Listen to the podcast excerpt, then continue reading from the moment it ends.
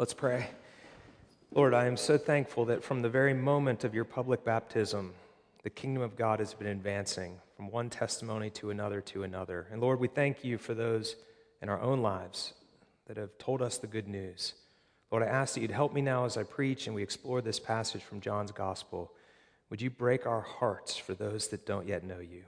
I pray this in the holy name of Jesus. Amen. You may be seated.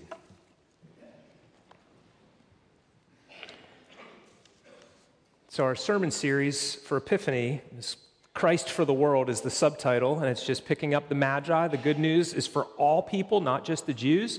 And so, this is a, nat- a natural time for us to focus on missions, outreach, um, and particularly the word for uh, us this year is being a people who are sent. The Lord is sending us. We are people who are sent. In fact, Jesus said, As the Father has sent me, even so I am sending you. So, this morning, I want to begin by giving you the big idea that I think this text is teaching us. If you want to write it down on the back of your uh, sermon notes area, on the back of your bulletin, I'm, I'm, going to keep reminding you we now have that resource available. Uh, it's this it's that Jesus' mission to people, his mission to people, advances through people. Jesus' mission to people advances through people. And so, right away, um, I want to ask two questions. If that's true, which I, I'm going to show that it is from John's gospel, then through whom is the kingdom coming to me right now? Which people in my life is God using to encourage me, to challenge me, to speak good news? And then the second question is, which people in my life right now are strategically placed, and God wants me to be a witness to them, to encourage them, to share the gospel with them? In other words, who is your sphere of influence?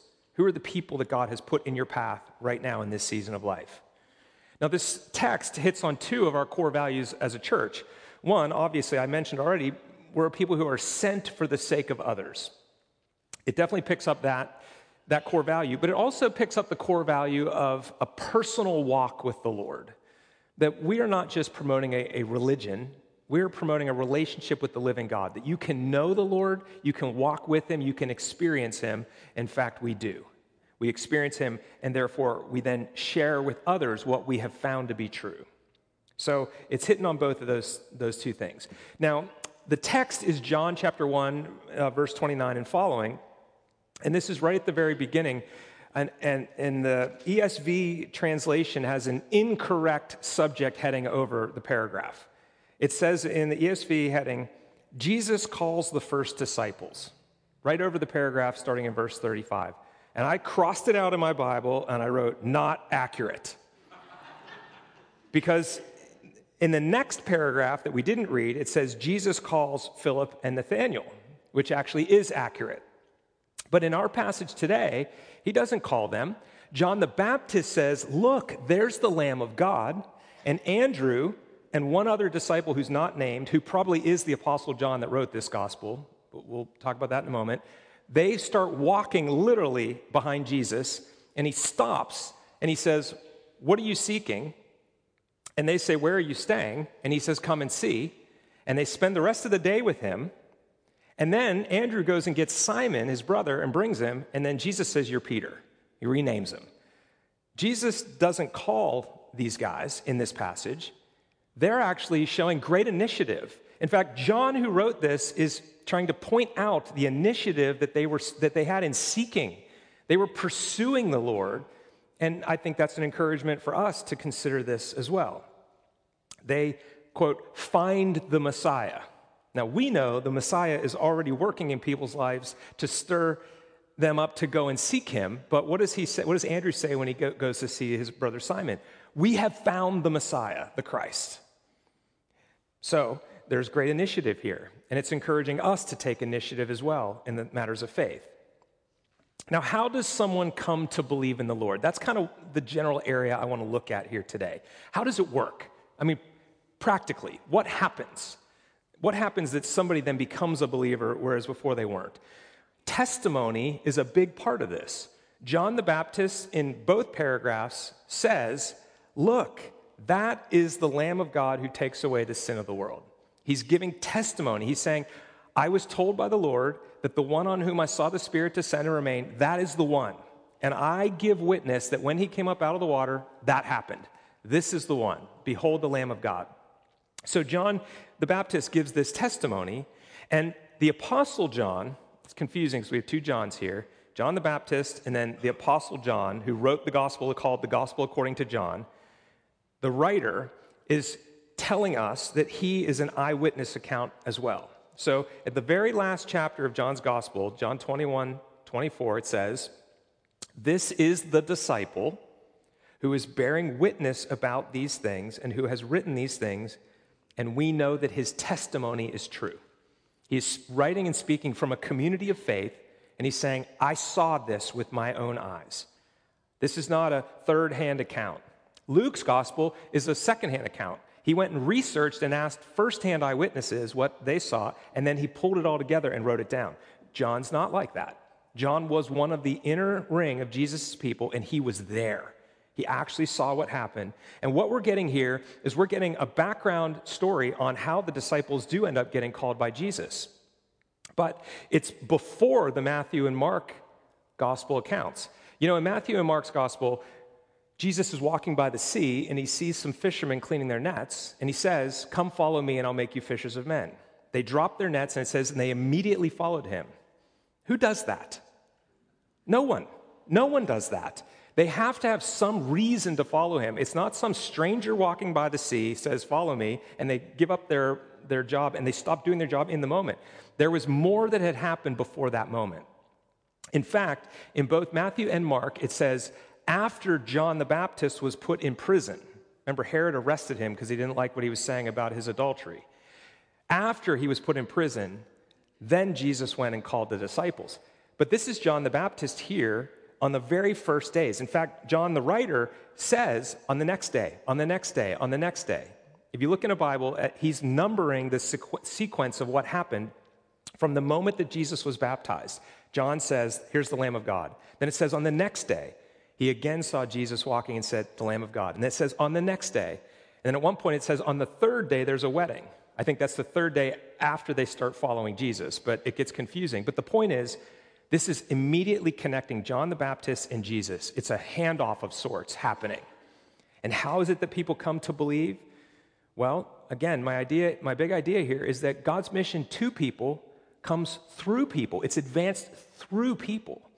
So, John the Baptist is the first domino, if you will, in what happens here. So he says, Behold the Lamb of God.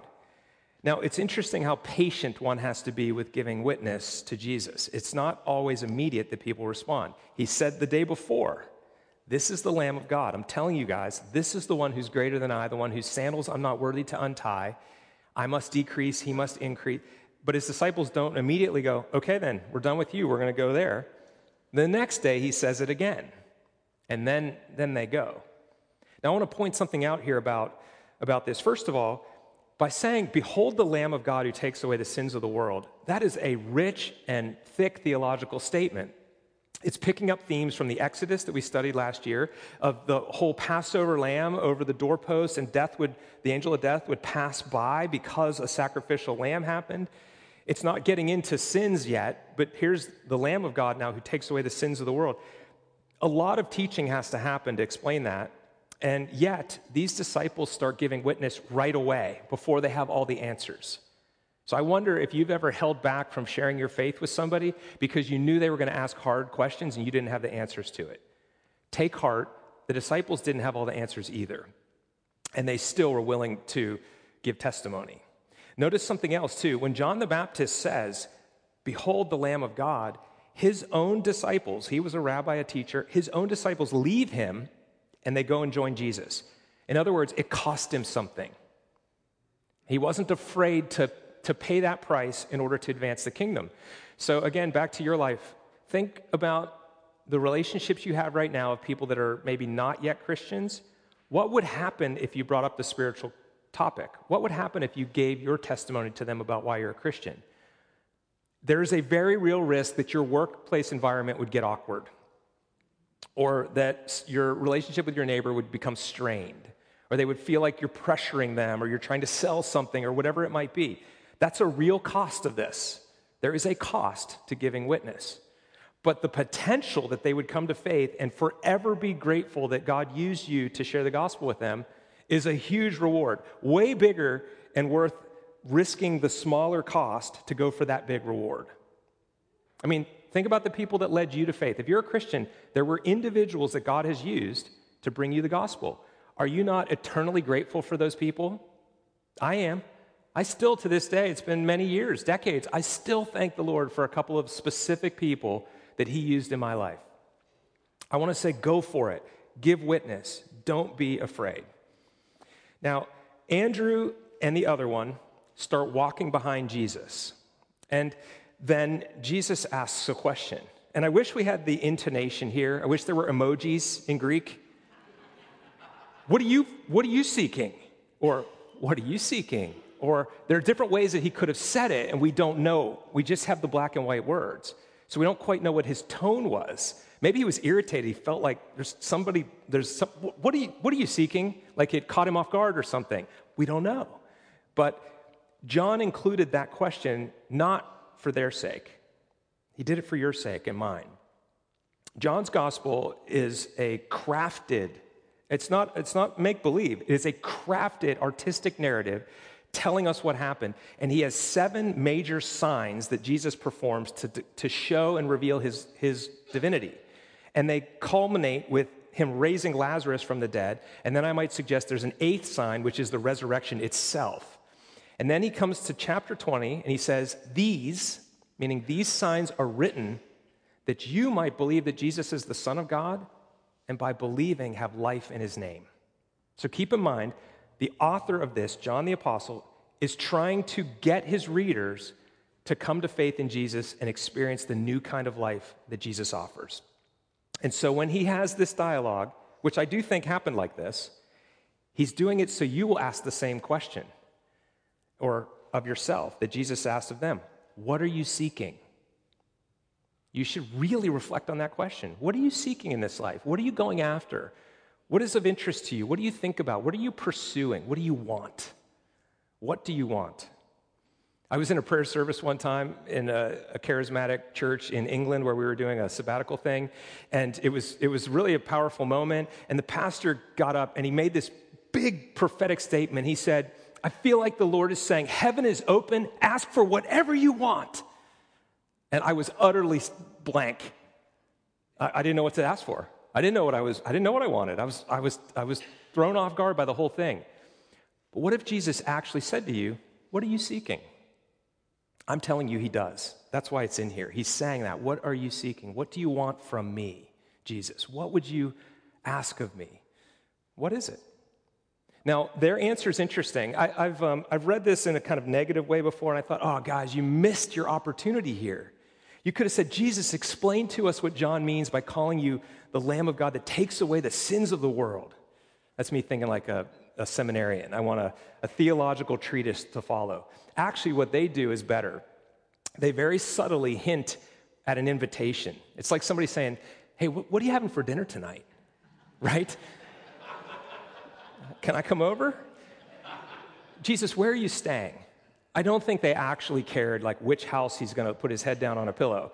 I think they were saying, "Can we follow you? Would you be rabbi?" They call him rabbi, which is a, a title of respect, teacher. And rabbis took students on that they committed to each other, and it was a specific formal relationship. Rabbi, where are you staying? In other words, could we be your students? Would you be our teacher? Would you take us and show us the things of what John the Baptist, our current teacher, has talked about. And Jesus' response is again, it's written down for us, it still applies. He says, Come and see. Come and see. Come follow me. Come and see what it means. Our question is, Lord, would you have me as a student? Would you teach me? Would you show me how the kingdom works? Now, the Apostle John's goal is stirring up that desire within us to want to follow Jesus and want to experience life as his disciple. In fact, one scholar I read said that there are 161 questions in John's gospel, many of which are on the lips of Jesus. Some are on the lips of other people, but even so, if you read John's gospel, you're reading questions, and I think they're meant to be questions that we should ask. Those questions oftentimes reveal the heart, like, what are you seeking? That's a heart question. What, what do you care about? What's in your heart? And it was written for our sake. Now, Jesus' great invitation here, come and see, still works today. It still applies today. He is inviting people, taste and see that the Lord is good. And I'm not talking get some theology. I'm saying invite the Lord into your life. Begin to bring your life into alignment with what is revealed in His Word and see what happens. I don't know what it'll be for you. I can only tell you my testimony, but I can just tell you He's good and He's alive and He moves in people's lives. And this thing that happened here with the disciples, you know, uh, the next paragraph's interesting too. He goes and gets Philip, and Philip goes and gets Nathaniel, and then all these people start following. It becomes a community of people giving witness and collecting other people up.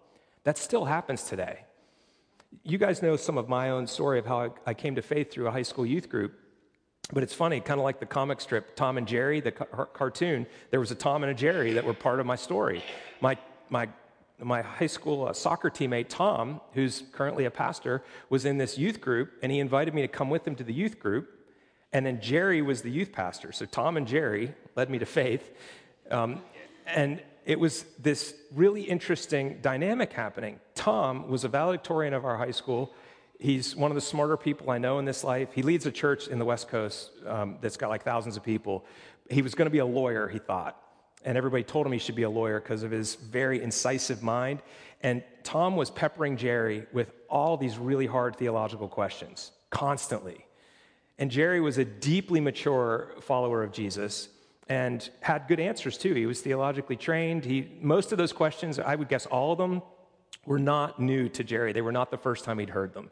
So he knew how to answer some, and he knew which ones are unanswerable, and he was able to not be flustered at all. And he just simply kept talking about what is what Jesus is like, what's the gospel, and and we we followed for. I, I was a high school senior. I followed with them for a year of this, and somewhere in there became a Christian. I can't tell you when that moment happened, but Tom's questions started to become my own questions, and then I heard the answers, and I started looking in the Bible to see if those were the answers, and they were and it made sense, and my heart was open, and I became a believer.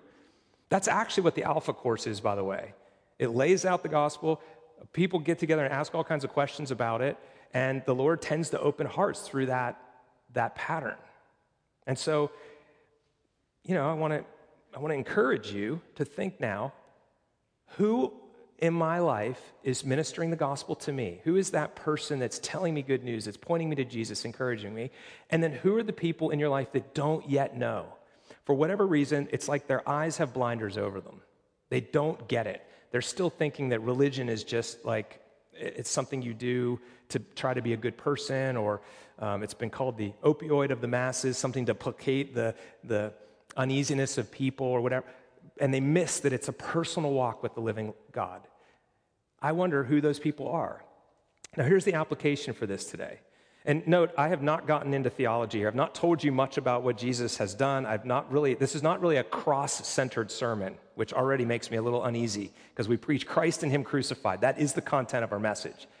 But John doesn't really get into it either. He's setting up something that will cause an ongoing dialogue throughout the 21 chapters of his gospel so that you'll start to see gradually, huh, he turned water into wine and revealed his glory. And then the signs get more and more impressive until the last one where he raises Lazarus and then he dies on a cross and then he comes back to life. It's like gradually sharing. What does it mean that he's the Lamb of God who takes away the sins of the world? You're going to have to press in further to get more answers of that. But let me give you two applications of just this pattern of, as B.E. said at the beginning, of getting into the game, not standing on the sidelines, being called into the game. One, take spiritual initiative. Like Andrew and the other disciple, they were seeking God. They were maybe dissatisfied with the things of life. It had just seemed dull. This is, as the Alpha question goes, there has to be more to life than this. We're just going to be fishermen? Come on, there's got to be more. So they're following this guy, John the Baptist, because they were seeking, they were pursuing God. I want you to take initiative, seek Him personally. Don't, be, don't settle. If your prayer life feels dull, press in further, do more, try different things, get around other people. Join in a community of faith. You know, it wasn't just Andrew, it was Andrew and John and James and then Simon and then Philip and Nathaniel. And they had this whole group of people. We call that a small group, by the way. You know, it, it's a biblical concept a group of people get together. If you've got teenagers, get them plugged into youth group. If you've got kids, put them in kids' church so they're around others that are asking similar questions and wrestling with the gospel. Sign up for Alpha. Bring someone with you to Alpha. Your faith will grow. If you're a Christian and you bring a non believer to Alpha, watching that dialogue, it will ask you questions about do I really believe this? Am I experiencing God's goodness? And you'll start to worship because you realize God has opened my heart to receive the gospel and I don't deserve it. Pray for divine appointments. Ask the Lord to open up an opportunity to talk with people. A house came up for sale recently on our street. I started praying for it. I was praying, Lord, either let this be some friends, neighbors that would be friends and, and people we'd want to hang out with, or let this be somebody who doesn't yet know you so that we could share the gospel with them. I think the Lord answered both of those questions in the people that bought that house. They've become friends and they're not yet baptized believers, and I'm so grateful to have them living on our street. And so I want to encourage you pray for divine appointments, that the Lord would bring people into your path that would give you the opportunity to give a testimony and share the gospel and help them find Jesus. My prayer for our church is that it would be full of mature believers who know how to share the gospel, who pray for the kingdom to come, who recognize this truth that I'm saying that God's mission to people advances through people, and that many of our people are the kind of channel for that ministry, that they're mature enough to be able to say, Consider the gospel. Let me pray for you. Let's study the Bible together. Instead of the pastors just doing it, the people do it. That's when the church becomes very powerful. That's my prayer. So I want to pray for that now. And our mission of the week, um, or one of the missions, I'm going to tell you about Alpha a little bit later. And we're going to pray more for Alpha too. But Lord, I thank you for the fact that your kingdom keeps advancing. And there are more Christians alive on the planet today than have existed in the history of the church. It is growing, like you said, a, small mustard seed into a large tree. And I pray that you would continue to grow this church. I ask that you'd strengthen those, those of us that know you, that you'd strengthen our walk with you, that we would experience more of your goodness, that our faith would get stronger. And Lord, I pray that you'd bring into each one of our lives people that need to hear the gospel. Let us experience the joy of getting to share the good news with somebody that doesn't yet know you. I ask this in your holy name. Amen.